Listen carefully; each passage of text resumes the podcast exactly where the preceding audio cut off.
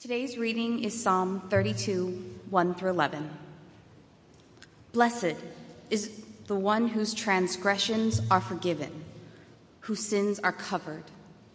Blessed is the one whose sin the Lord does not count against them, and whose spirit is no deceit. When I kept silent, my bones wasted away through my groaning all day long. For day and night your hand was heavy on me. My strength was sapped as in the heat of summer. Then I acknowledged my sin to you and did not cover up my iniquity. I said, I will confess my transgressions to the Lord, and you forgave me the guilt of my sin. Therefore, let all the faithful pray to you while you may be found. Surely the rising waters, the rising of the mighty waters will not reach them. You are my hiding place. You will protect me from trouble and surround me with songs of deliverance. I will instruct you and teach you in the way you should go. I will counsel you with my loving eye on you. Do not be like the horse or the mule, which have no understanding, but must be controlled by bit and bridle, or they will not come to you. Many of the woes of the wicked, but the Lord's unfailing love surrounds the one who trusts in him.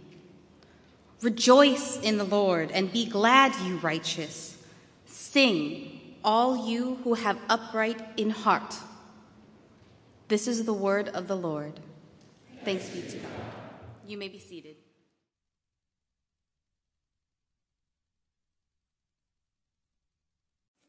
I'd like to invite you to join me in prayer that uh, we might be brought into the presence of the living Word. We're not just coming to the written Word, but we're also coming into the presence of the living Word, and it's the Spirit of God who desires to bring us into the presence of Jesus. Um, he is the one who allows us to sense that Jesus is present and for us and speaking to us. So I would like to invite you to ask the Spirit of God to do that in our midst for each other today as well, for the people sitting around you, that that would be true for them. So let's, let's pray together right now. Would you join me in prayer?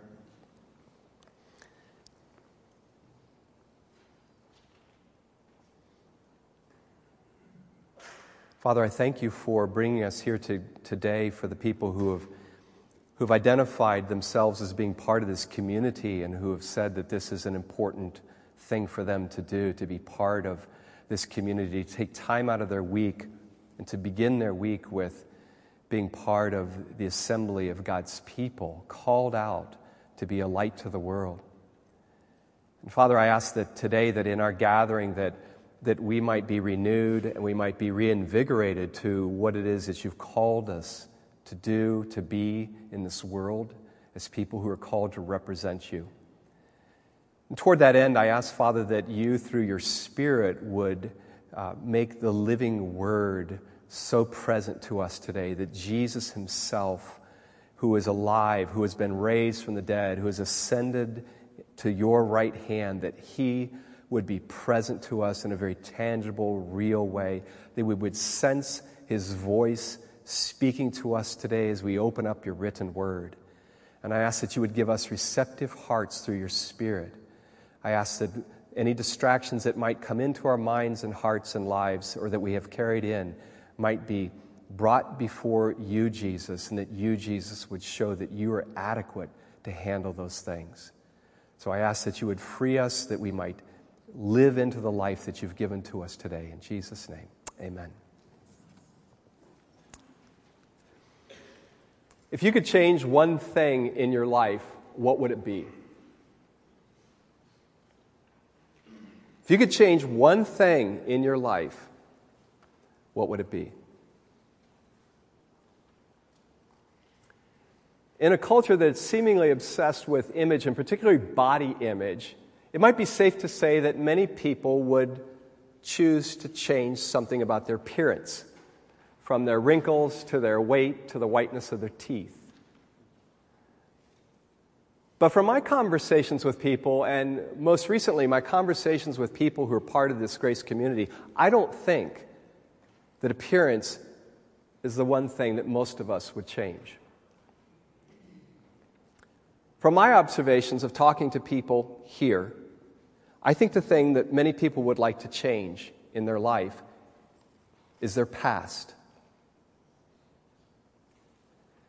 Something happened in the past, and it keeps you from moving into the future that Jesus has for you. Maybe it's some kind of family dysfunction that you've you've carried with you because of the way that you've been raised. Maybe it's some kind of abuse you experienced in your family. Perhaps it's an addiction, whether it's a substance addiction or a sexual addiction or some other type of addiction. A bad financial decision. Perhaps it's a divorce. Or infidelity, whether it was yours or someone else's that affected you. Perhaps it was a missed opportunity because of a fear, or perhaps because of laziness. Perhaps it was getting fired from a job because of something that you did or something you failed to do. You see, there's all kinds of possibilities. The list could go on and on and on as you're thinking about it, because as humans, we have the unique capacity to reflect on our past. And perhaps you're doing that right now. But often there's that one thing that stands out, that haunts you, and you condemn yourself because of it. And I'm describing people, just to be clear, I'm describing people who can clearly state what they believe about Jesus. And they readily acknowledge their need of forgiveness through Jesus' death on the cross for them. In other words, these are people who are familiar with the big ideas about God that are revealed in the pages of the Bible. But they've taken themselves out of the game. So when Jesus says in John ten ten, I have come that you might have life and that you might have it to the full, they would say, yes, but. And it's the past. Specifically, that one thing that haunts them, that tells them that they're disqualified from moving forward. So as a result, they go through life carrying this burden, this, this weight from the past. And they might smile, and they can be pleasant. But inside they feel trapped. They often are exhausted from trying to keep an outward appearance that they think that others want to see. Now, they still might attend church, and they might occasionally volunteer. But they don't see themselves as a model of anything worth imitating. As a result, they keep silent about Jesus, and they aren't engaged in his mission.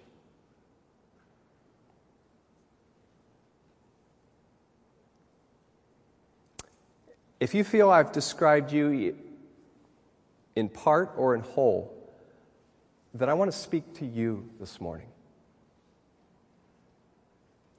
More specifically, I hope Jesus might speak to you about that one thing. That one thing in your past.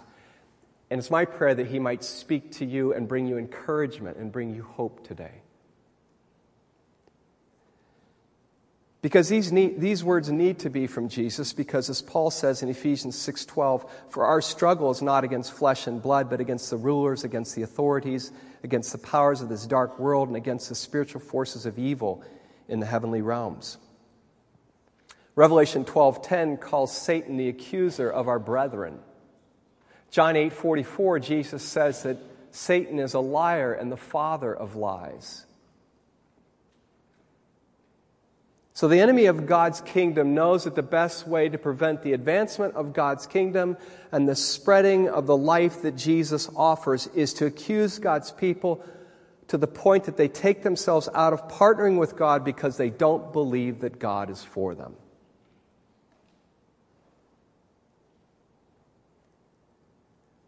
So in bringing this to you today, this is also an act of declaring war. Declaring war on Satan's tactics, on Satan's strategy that is absolutely hamstringing the church.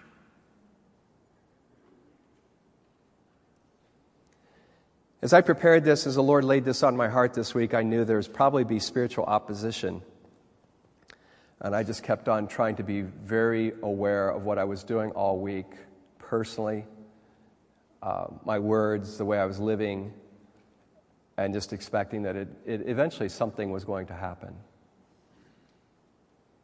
Because Satan does not want this to get out. He doesn't want this message to get out. He doesn't want you to hear. So I'm telling you right now that in the next, I'll probably be speaking for about twelve to fifteen more minutes. So I'm giving you a, a framework on how long this might last. In the next twelve to fifteen minutes, you can expect to be bombarded with accusations and lies. If you're someone who's wrestling with something in your past, then the one thing that the enemy of God's kingdom does not want is he does not want you listening to what I'm about ready to tell you. Because if it freed you up, it would free you up to be someone who believes that God can use you. And you would no longer be sitting on the sidelines watching.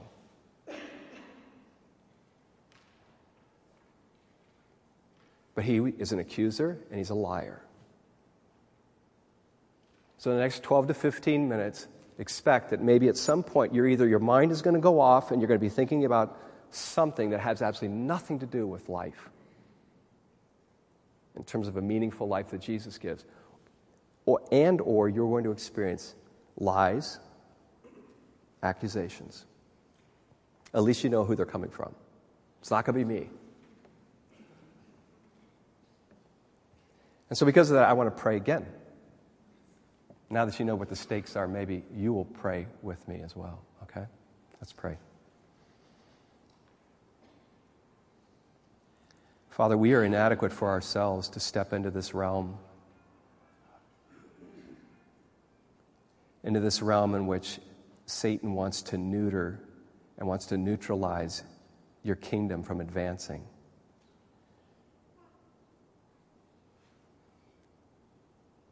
And so I ask that, that through the power of Jesus, in the name of Jesus, that you would work in our lives today, that we perhaps would look back one day and say that this is a turning point. That we would step into whatever it is that you want us to hear, and we would embrace it, and we would realize where it's coming from, and we would reorient our lives around it because you are the one we can trust. So I ask now that you would speak to each of us today very clearly, and that the obstacles would be cleared up for that to take place. In your name, amen. So I want to draw your attention to someone in the Bible who talks openly about his past. And he specifically talks about this one thing in his past that would easily threaten his future.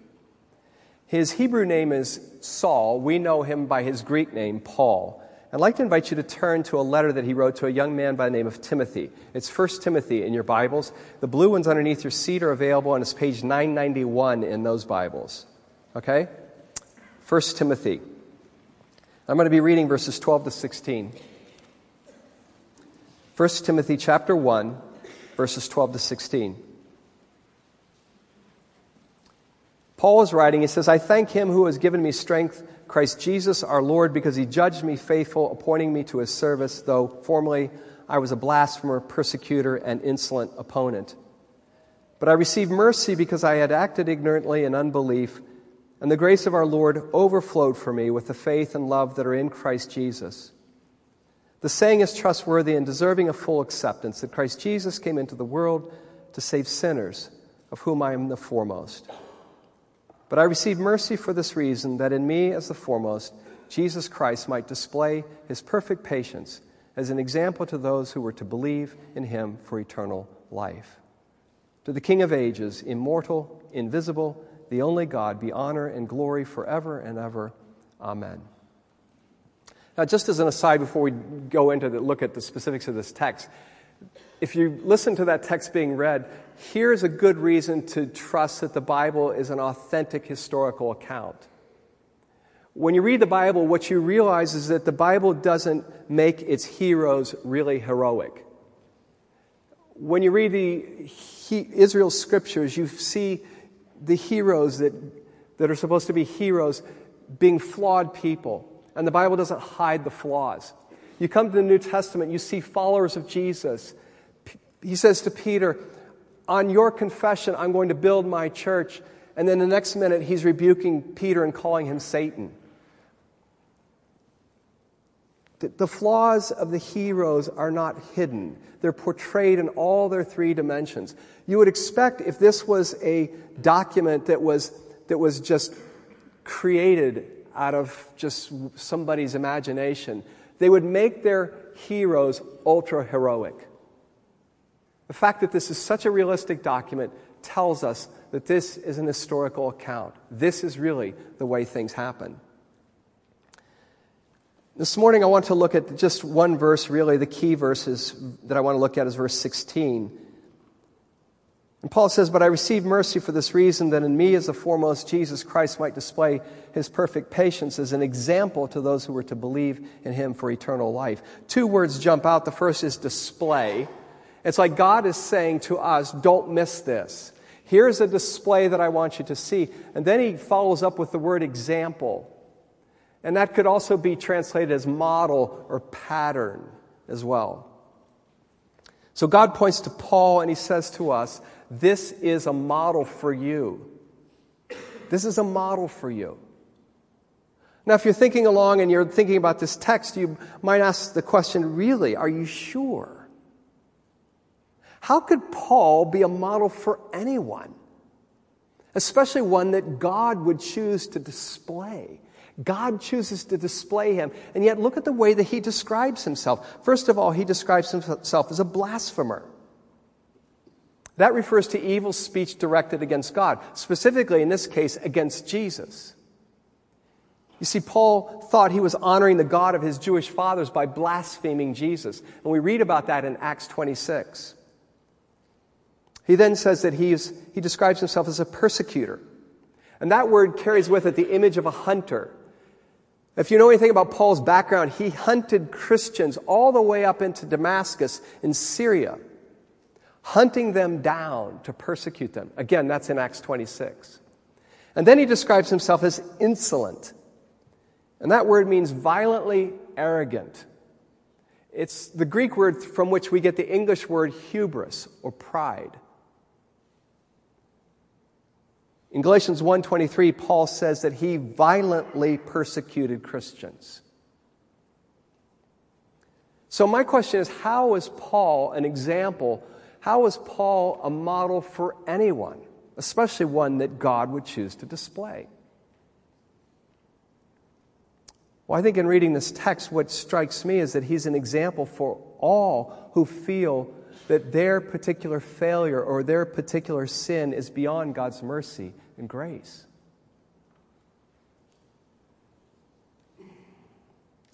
See, Paul's personal story of persecuting followers of Jesus is that one thing for him.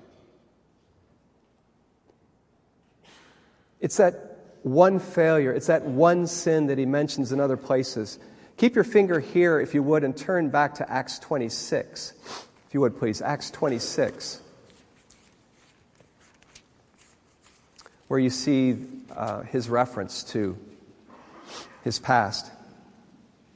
And he's giving his defense before Agrippa, the Roman official.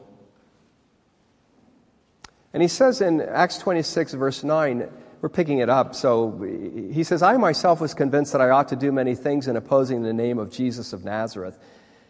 And I did so in Jerusalem. I not only locked up many of the saints in prison after receiving authority from the chief priests, but when they were put, but when they were put to death, I cast my vote against them.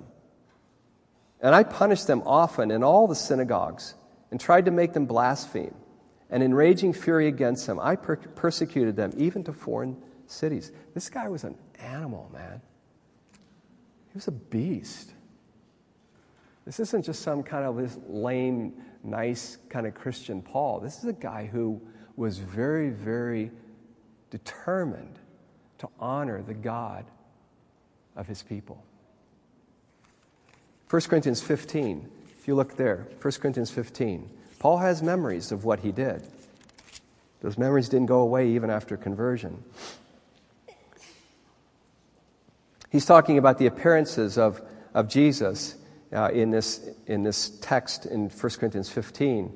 And he says, he talks about all the people that Jesus appeared to, verse seven, then he appeared to James, then to all the apostles. Last of all, as to one untimely born, he appeared also to me.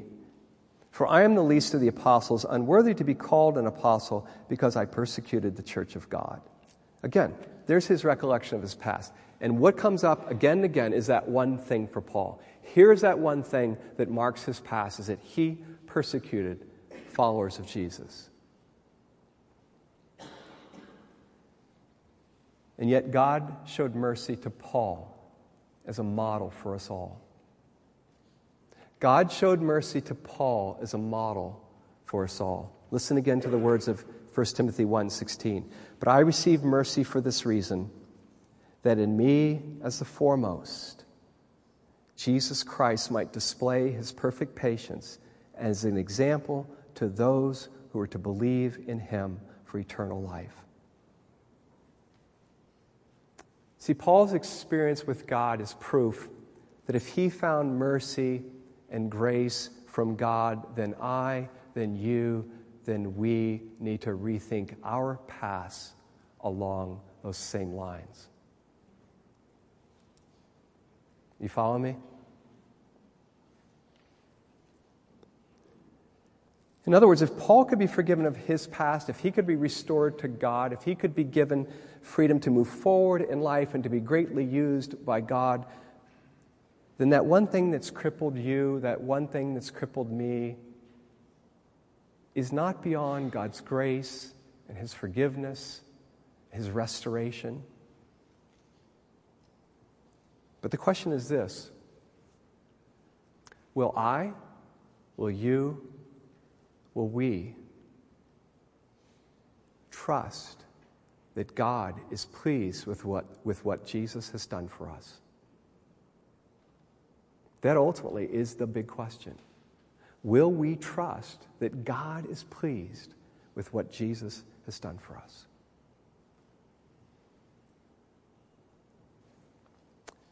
I've said this before, that no one is more influential in your life than you are, because no one talks to you more than you talk to yourself. And uh, obviously, or hopefully, this is an internal conversation. Otherwise, people might wonder about your sanity. But it's true. All day long, you and I are, are processing. We're talking to ourselves about what's going on inside of us and what's going on around us. I mean, you've done it ever since you walked in here. Perhaps you looked around and you were noticing someone and you started having an internal conversation with yourself about that person. They're oblivious, of course, that they're the topic. But we do that all the time. It's just part of how we live. And you talk to yourself about your past, you talk to yourself about your future, you talk to yourself about your present. And you're saying things in those conversations that are shaping your hopes and your desires, and shaping the way that you make decisions in life. I mean, that's what therapists often engage in, is, is getting out of you the things that you're saying to yourself. They're listening to the internal conversation you have with yourself that's shaping you, and they're often challenging it or trying to help you rewrite it in a different way.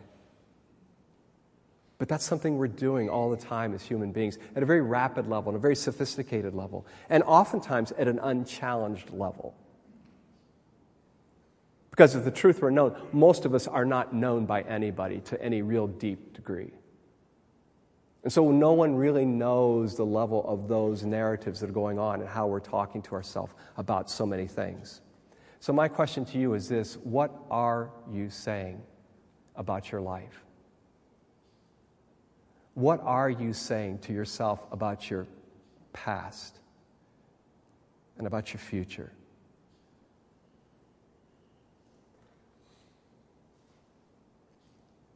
Does your talk stimulate discouragement? Does it stimulate despair? Does it lead to God being distant? Does it lead to God being removed? How Jesus-centered is your conversation with yourself? How often does Jesus come into the picture? How big is Jesus to you? Do you tell yourself what's true of God's grace? My final question is this. How do you know if you've encountered the mercy and the grace and the love of God? How do you know if you've truly encountered that? Here's my answer. Your past becomes a reason to praise God. It seems kind of counterintuitive, but it's one of those things that sneaks up on you. Your past becomes a reason to praise God. Instead of allowing your past to condemn you in the present and to disqualify you from partnering with God in your wor- in the world, your past can be a reason to praise God. Look at what Paul does in his letter in verse twelve of chapter one of First Timothy. I thank him who has given me strength, Christ Jesus our Lord, because he judged me faithful, appointing me to his service. Verse fourteen, and the grace of our Lord overflowed for me with the faith and love that are in Christ Jesus. Then verse fifteen, the saying is trustworthy and deserving of full acceptance that Christ Jesus came into the world to save sinners, of whom I am the foremost. You hear Paul? He's praising God for his past. It doesn't mean ignoring the past. It doesn't mean covering up the past. Paul freely puts his past out there for people to see. And he doesn't diminish it. He doesn't gloss over it. He doesn't sugarcoat it. He puts it out there as it really is. But it's a question of what he does with it. He doesn't conclude, I'm disqualified from God's mercy, grace, or love because of what I've done. Instead, he marvels at God's grace. He looks at his past, and then he looks at God's grace, and he marvels at God's grace. And you know what? That is one of the things that, that caused Paul, Paul to be the person he was. He could never get over God's grace. He never could get over God's grace. And it's that grace that had freed him to live fully into the life that Jesus had called him to live into, the life that Jesus gives, the life that Jesus gives to all of us, the life that Jesus calls all of us to step into. It's there through his grace. So my question to you this morning is, do you want to step into that freedom? Because if you do, it just begins with simply telling Jesus that. Telling Jesus that you want to experience the freedom from trusting what he's done for you. It's about being Jesus-focused and having Jesus as at the focus of your attention, not your past, not your life, but Jesus. And trusting his grace, that it's sufficient for you, that it frees you to move forward and to truly be living into the life that he gives to you and he calls you into. It might involve saying these words, God, I receive your mercy, your grace, and your love for that one thing in my past. Have you ever done that? If I've been talking to you today and that one thing has been popping up while I've been talking, have you told, have you said to Jesus, I receive your love and your grace and your forgiveness for that one thing in my past? See, that act of faith may be the one act that frees you to move forward.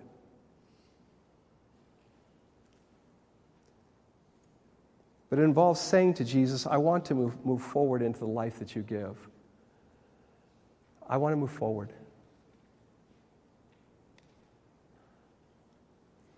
I'm going to let you in on something behind the scenes. We were um, we were supposed to be having the bread and cup today, but we, there were some signals that got confused. And uh, so, as you can see, nothing to offer you all today. But we'll do it again.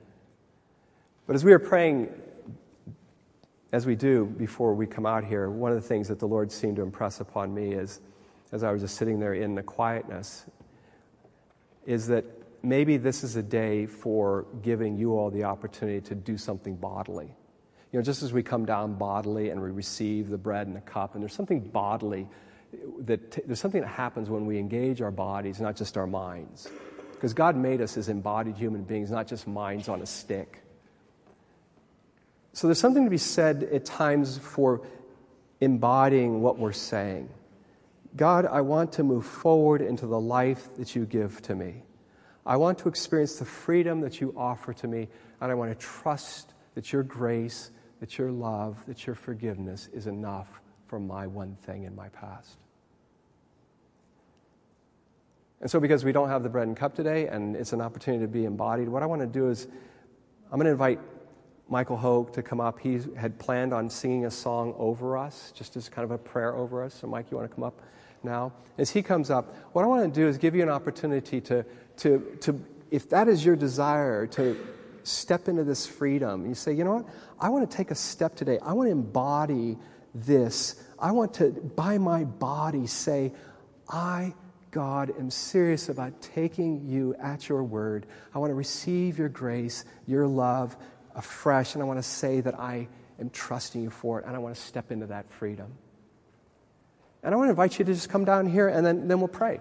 We'll pray for you, and then you go back to your seat. Not going to embarrass you anyway, not going to make you, it's not, you're not coming up here and saying that anything other than just, it's a ch- chance to say to God, I want to step into that. And I want to do that. I want to have my body match my profession, my confession today. And there'll be others up here too. So it's just a fresh way of, of taking a step of faith.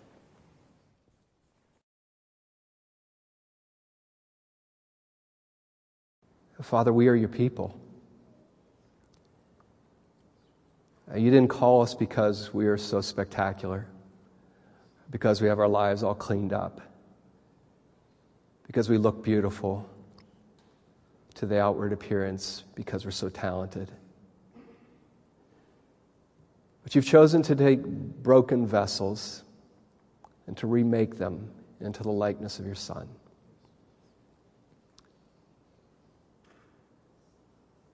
I thank you for your love.